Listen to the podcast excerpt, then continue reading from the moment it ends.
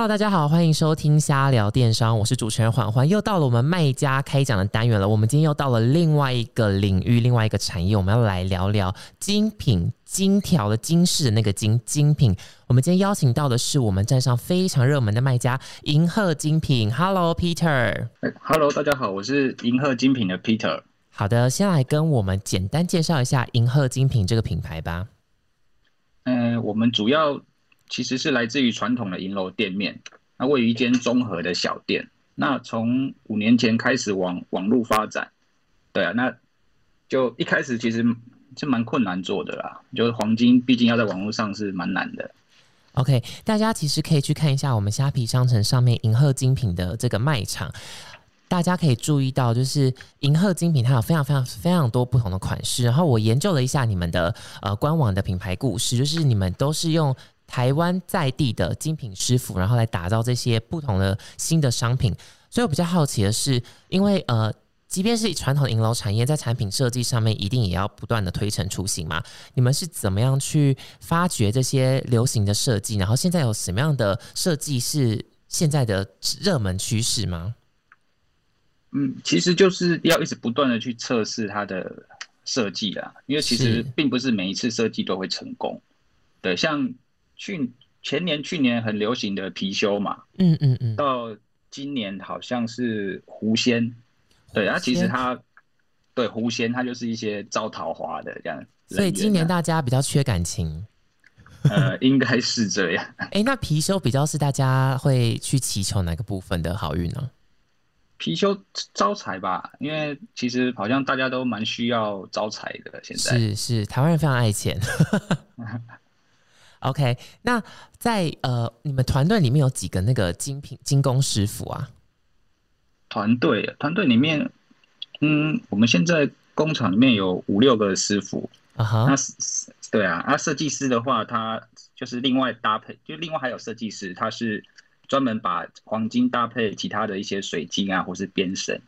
哦，OK，那嘿，你说，对啊，编绳师傅应该就还还有另外在五六位了。所以其实不同的设计的产品里面都有不同的专家再来做这些设计就是了。是的，是的。哎，那台湾这样子精工会精工的师傅会很少吗？这个这个产业会不会有点像是配音师这样，非常的专精，非常的小？嗯，现在来说是越来越少，所以他们的他们的那个他们的薪资也越来越高，因为他他们是算是越来越少数人会的一个工艺。这个听起来老板好像有一点那个。薪资越来越高，刚听起来好像有有一点嗯那个情绪在里面。好，我们来聊一下。那其实，在呃银鹤精品你们自己的产品，大家可能会误会了哦。一讲到金饰啊，讲到精品，就觉得啊这个价格非常的昂贵，几千破万这样。但其实，在商城上面，大家可以去看一千有找的产品都有，当然也有到上万元的产品啦。哪一个区间，你们是怎么去判断说好怎么样的产品应该？落在哪样哪样子的区区间，然后哪样的产品是破万，它一样会有导单的。你们怎么去判断这个定价？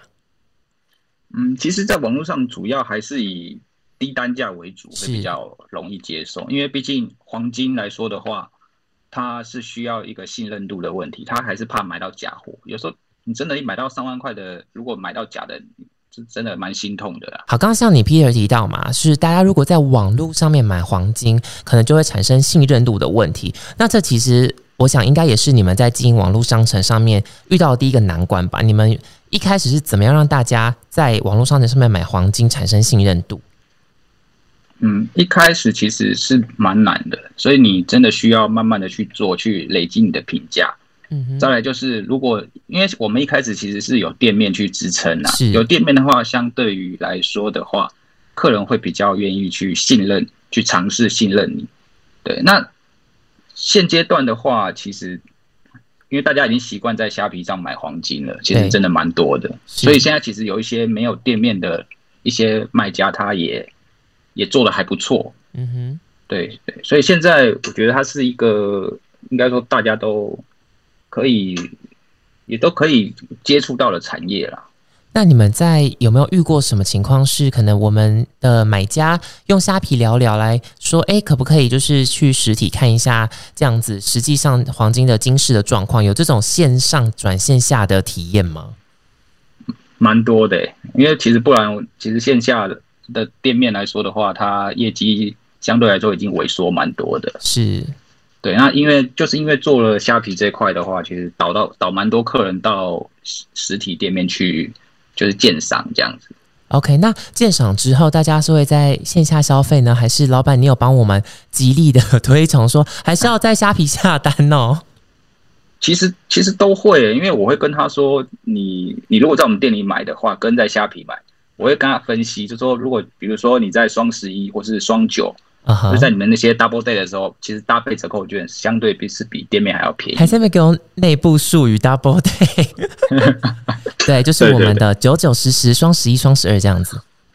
对啊，对啊，因为其实那时候买下去是真的比店面还划算很多。是啦，因为通常大的购物节都会有，其实不管大大中小，我们现在购物节都会有免运啊，或者是商城券啊，或者是一些卖场，你们自己也会定期试出一些折扣嘛。像呃，银河精品自己有自己的打折的一些活动，其实这样子叠加使用上去，真的是会比在实体门市买还要划算。嗯，对，因为我们自己员工也都会去抢。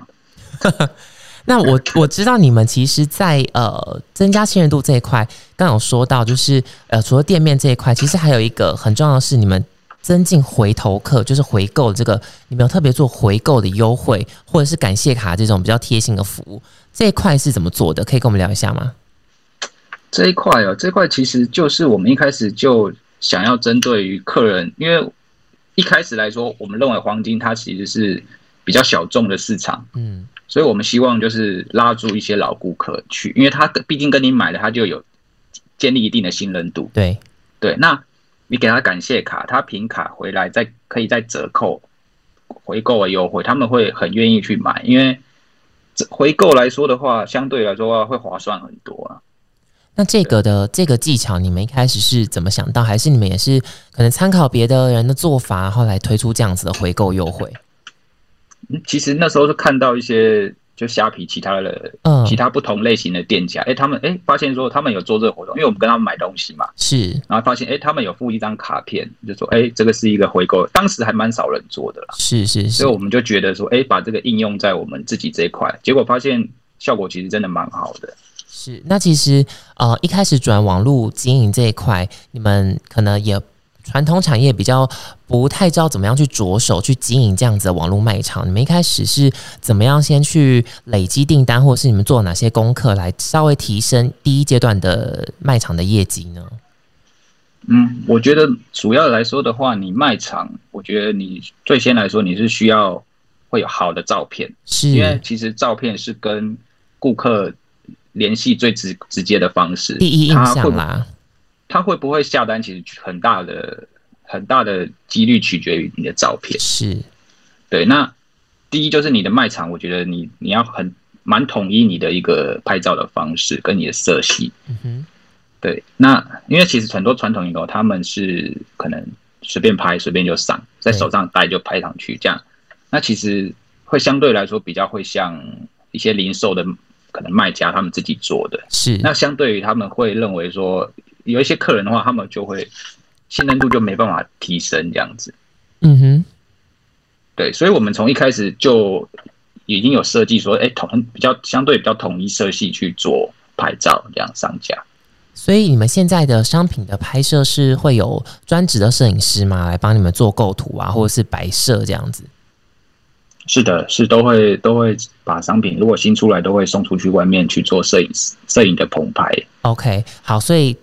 传产转型数位第一步就是先学会拍照，因为商品的第一印象非常的重要。大家就第一个小 paper 先记记起来。对对，这个这个很重要。OK，好，那银鹤精品其实呃，我们知道啦，它你也不只是在呃虾皮上面有开商城嘛。那比较起其他的电商平台，呃，你觉得在虾皮这边的业绩状况优势是什么？虾皮虾皮优势是它的它的好处就是它的。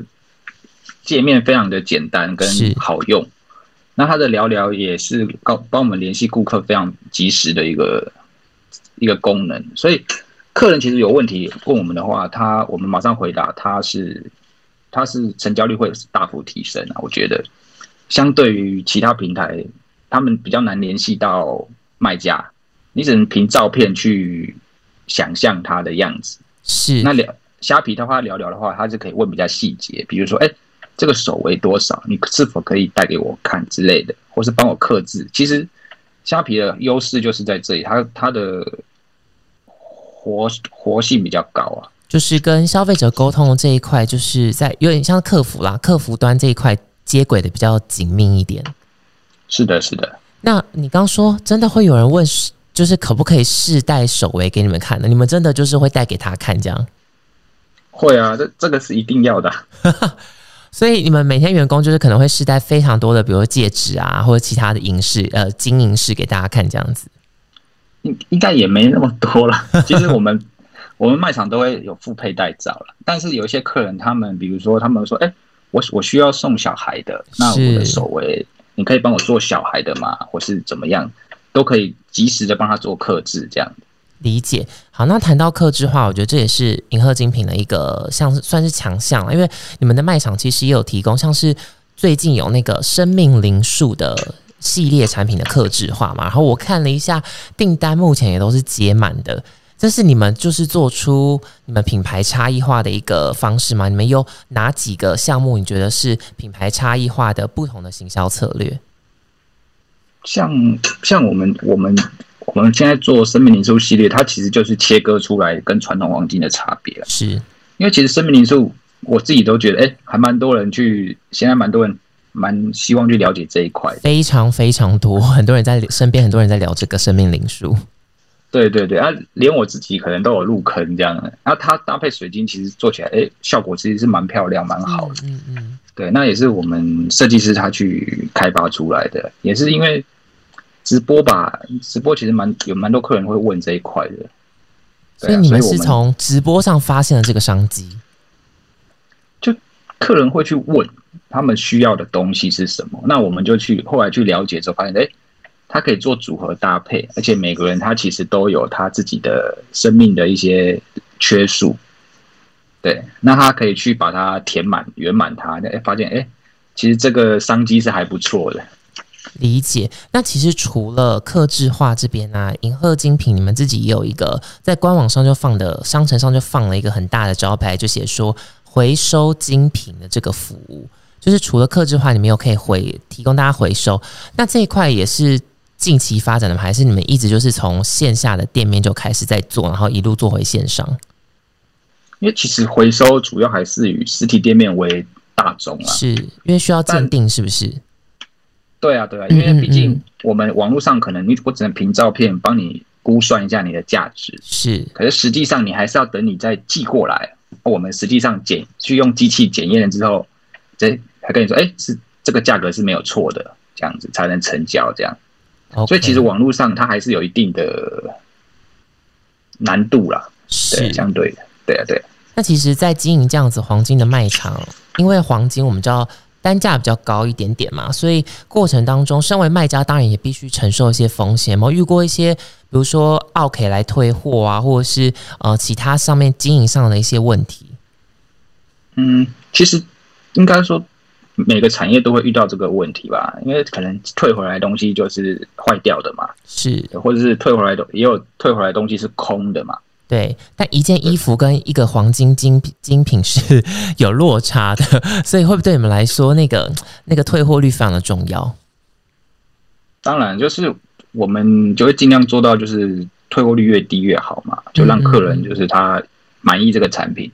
那其实你在做这一块的话。说真的，你出货跟退货回来都需要做录影的动作，OK，保障你自己，OK。那其实有录影的话，你就相对比较站得住脚了。是，所以你们在出货之前，每一个产品都会先录影，确保说哦，出货的时候是呃产品的状态是最好的，以保证说退货回来。可能有人会，因为据我所知，你好像有遇过，就是有人的尾戒已经。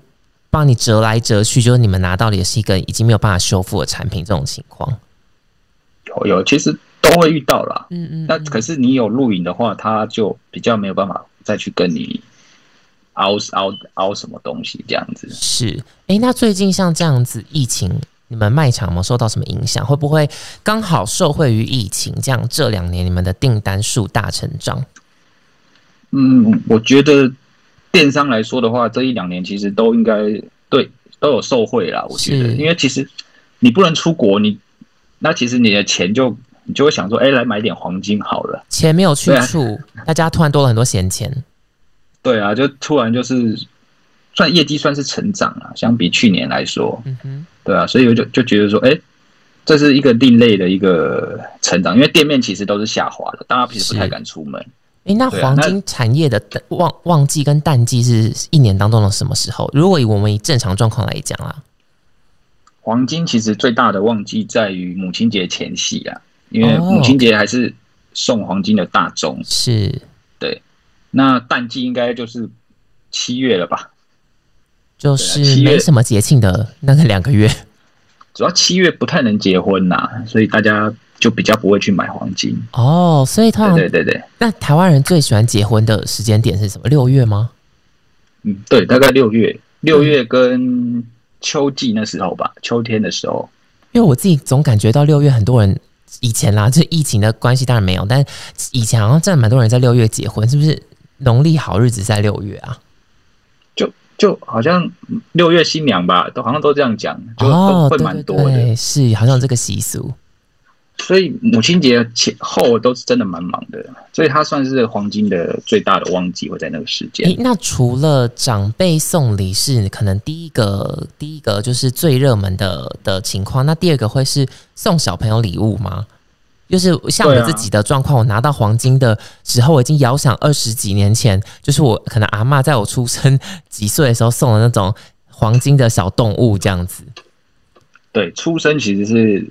算蛮大众的，送蜜月礼其实黄金来说是蛮大众的。OK，哎，我刚刚突然觉得自己好不要脸，我突然想到我其实三十岁了，刚不是二十几年前，是三十年前。更正一下，更正一下，免得大家有人说我欺骗听众。OK，那在今年的状况会不会刚好今年就是有疫情嘛？所以你的淡季的状况有没有改善？会不会其实今年已经没什么？像你说七月，其实七月卖的很好。嗯，今年今年确实是淡季不淡啊。今年今年确实是这样，因为我相我相信做电商的应该都会有感觉啊。嗯哼，因为它是一个趋势在走，你我觉得早晚都要加入的。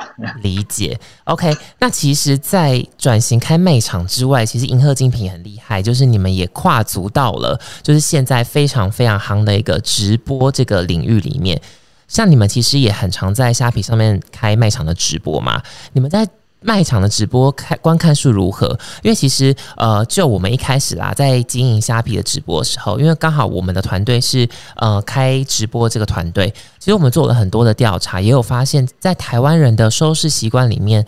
很多人的直播喜欢看内容，其实就是像是精精品。我说的是呃，很两种精品，就是金饰类的精品，跟可能精品包包的那种精品，或者是玉器啊、佛具啊这些。其实传统的东西都很多直播的观看数。那你们家自己的观察是什么样子的？嗯，应该说，其实这真的。现在蛮多就是卖水晶、卖黄金，他们都在开直播了。是。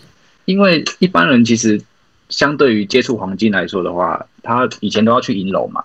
对。然后网络上的话，它也只有图片嘛。是。那直播的话，它可以看到它实际上的样子。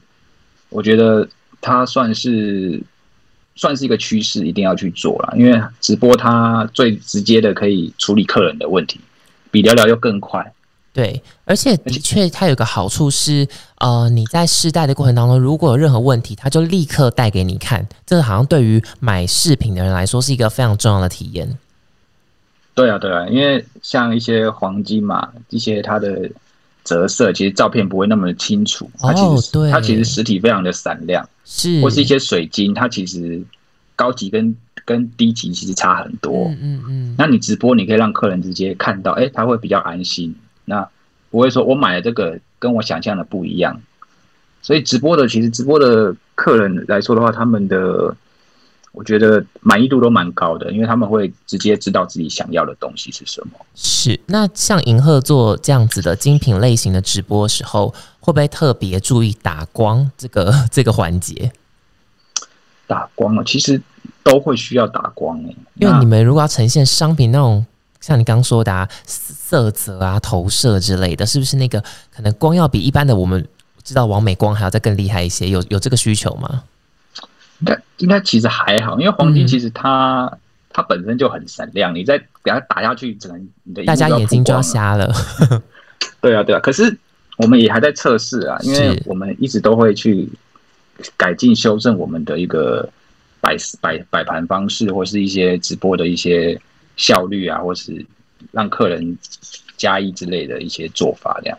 OK，那最厉害，你讲一档你做过最厉害的直播。当下带来的订单数或者是业绩数字，可以跟我们透露一下吗？我们现在直播一场，曾经都有有曾经有到过百万，有到过百万一场。一档直播百万业绩？对啊，对啊。哇塞，那那天直播了什么产品啊？为什么这么带单？其实我发现直播的话，主要还是在于时段啊。哦，所以你们的热门时段是？我们发现就是哎。好像跨夜到半夜来说的话，就是大家哎，可能就昏昏沉沉的，可能就比较会去，会去突然就加一这样子。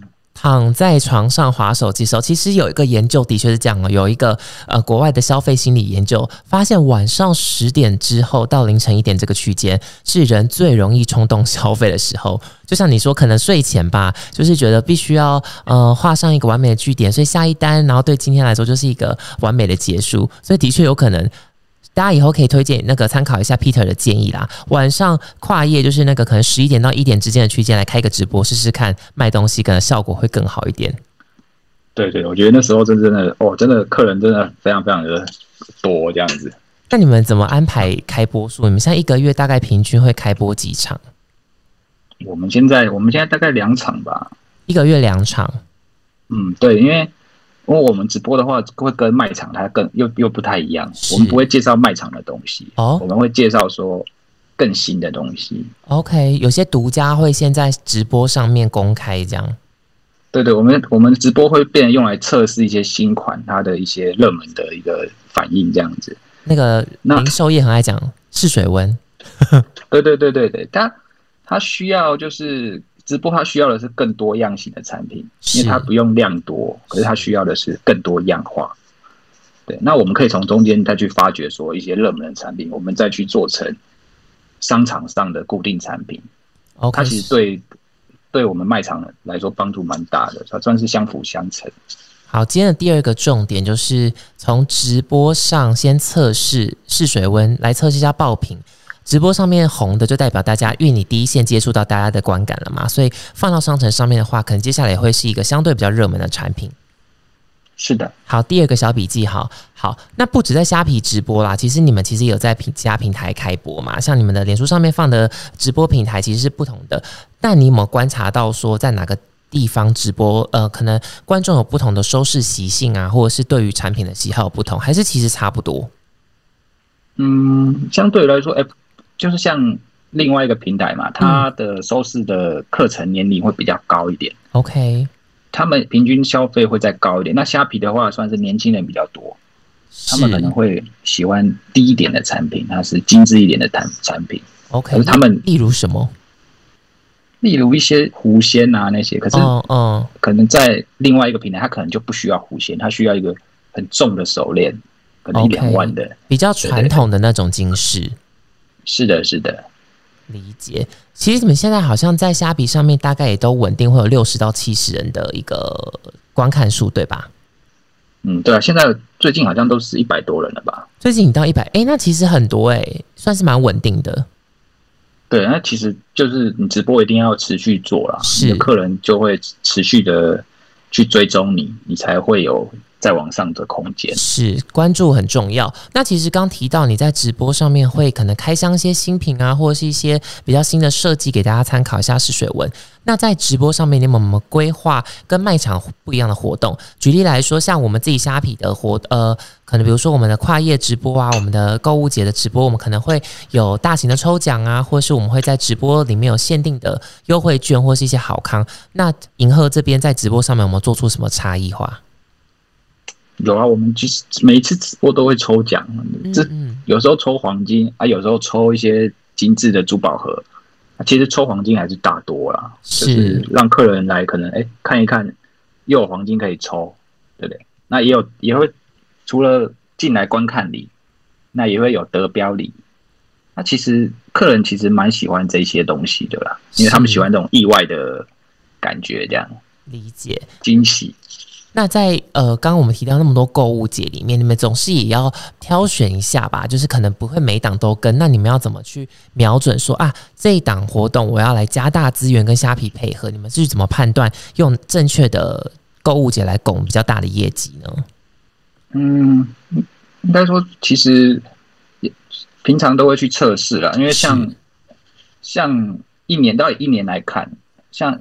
你一定要砸资源的，一定是双十一跟双十二嘛？是，它是所有应该说全台湾现在都已经知道说那时候买东西会比较划算的。对，大家已经有一个期待性的消费了。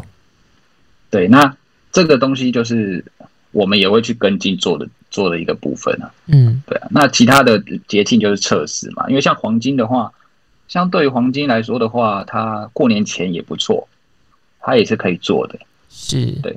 或是母亲节前，我们可能就会针对这这几个季时节去下广告，这样子。或者是其实你们也做过那个嘛，下单就抽金条这种活动。有啊，其实抽蛮多出去。就是在，其实就是在呃，利用那个购物节大家进来的人流时候，你们做特殊活动，把人流导到你们那边，比如说下单抽金条啊，或者是满额赠这些的，其实又帮商城上面增加了更多的附加价值。嗯，对，因为其实对客人来说，我们商品其实很多是搭配一些轻的一些黄金，它可能才六百多块、五百多块，是，他他不小心抽到一个金条就七千多块钱，对他来说是一个非常非常大的一个收获啊，是。那在针对原本可能门市的老客户啊这一块，那大家可能也假设，呃，如你刚所说，大家可能已经没有那么习惯去门市了，但是他可能又不太会用虾皮、虾皮这种比较新的电商 APP，那你们怎么样去留住这些老客户？留住这些老客户，老客户通常通常他们现在对虾皮其实都还蛮熟的，我觉得，哦，或者是他们会有一些赖群啊。哦，所以，所以我我们我们想象，我我想象中是，呃，这些人可能比较不熟，哎，虾皮的 A P P，其实他们也会在这里消费，就对了。其实其实都蛮厉害的。OK，那 LINE 群大家在玩什么？大家怎么透过 LINE 群维系维系关系？LINE 群其实我们我们我们会一直去一直去发一些可能一些商品，它去做一些竞标的活动，啊，可能零元起标啊，或者是。零工资起标，让客人一直去维系这些客人的他对我们品牌的活跃度。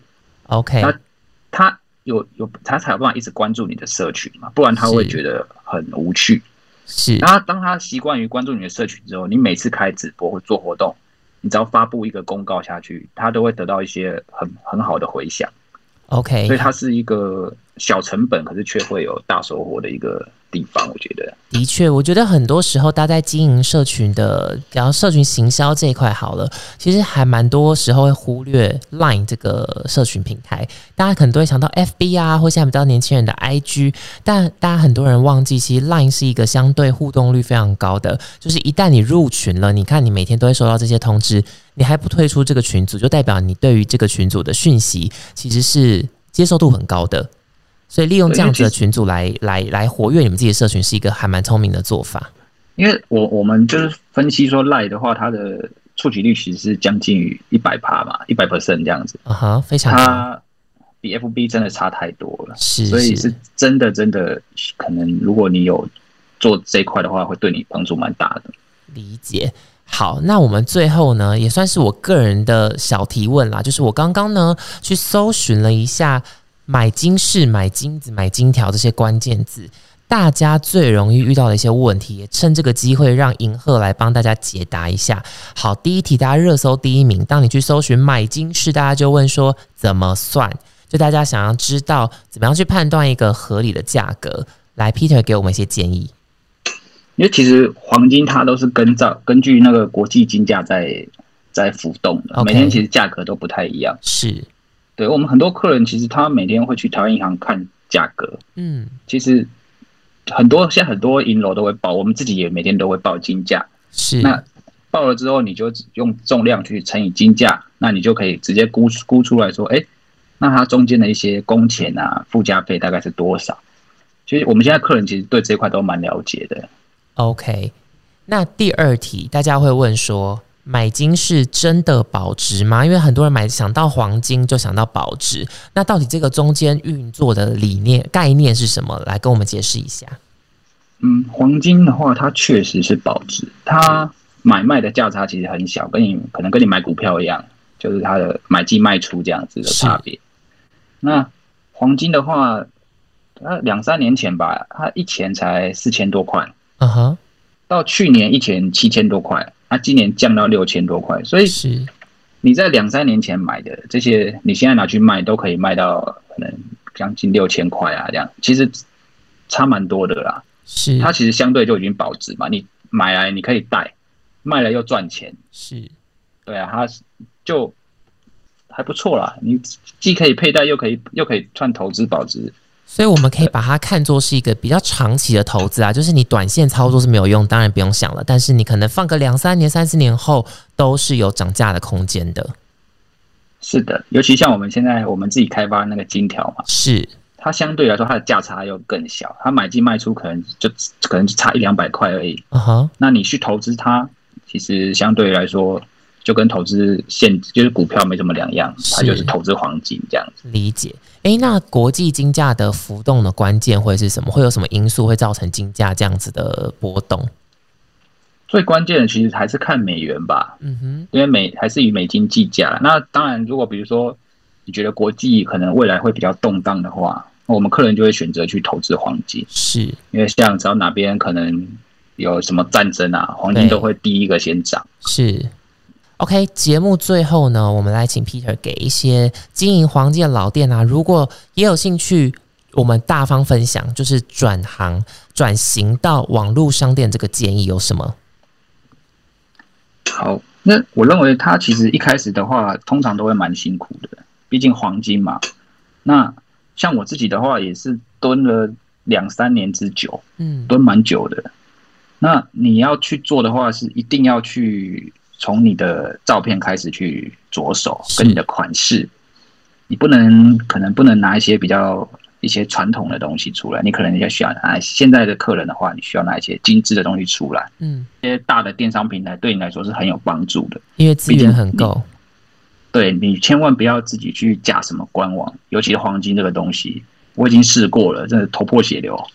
对。因为有他们帮你背书，因为黄金，你看像商城一开始它是假一赔二嘛，没错，再再来是十四天无条件退货嘛，是，它其实非常非常保障它的买就是顾客，是提升信任度啦。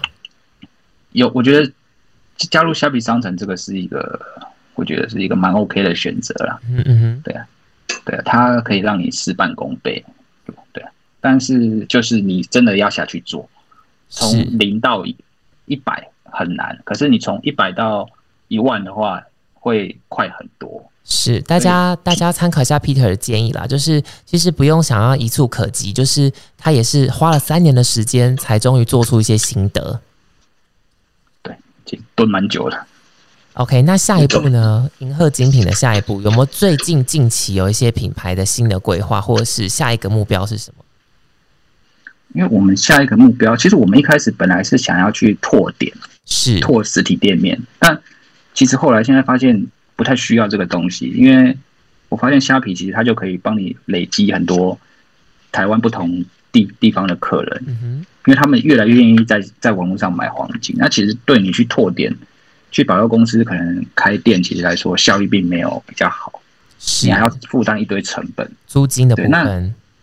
嗯，那我们不如说，就是我们现在的规划就是加开直播，尝试越开越多，有时候散播啊，有时候就是固定时间播这样，它其实对卖场的效益是很高的。嗯哼哼，听起来今天 Peter 你这样经营就是银鹤的转型网络电商这一块，其实各方的尝试是非常重要的，因为你也试过自家官网，你也试过平台商城，然后你现在也跨足到了直播里面，其实有一个很重要的点就是。现在流行趋势就是观众在哪里，消费者在哪里，你就先去跟，然后试试看。当然，每个产品的特性有点不同，所以你可能切入啊、呈现的方式都不一样。但总结一下，就是第一个，商品房的照片非常的重要，第一印象；第二个就是怎么做差异化，像比如精品有客制化、有回收服务，这些都提供给大家参考。那再来就直播这一块，第一线的让大家看到了商品的样子，然后试戴，然后在互动当中直接解决消费者的问题，其实是也很有机会提升你们的导单的。是的。OK，好，谢谢 Peter 今天跟我们分享这么多银赫精品的，真的是一个很传统、很传统的产业转型到网络电商经营成功的一些秘诀。那大家记得，我们今天活呃节目播出的这一天，银赫精品的卖场上面还有折扣券，大家记得去使用哦。好，今天谢谢 Peter 来跟我们分享。如果呢，大家想要听更多。卖家开讲的内容的话，想学到怎么样提升你的业绩啊，或者是怎么样转型的话，记得收听我们的瞎聊电商，订阅我们的 Podcast 频道。好的，今天谢谢 Peter 来跟我们的听众说声 Goodbye，拜拜。好，瞎聊电商，我们下次再见喽，打拜拜。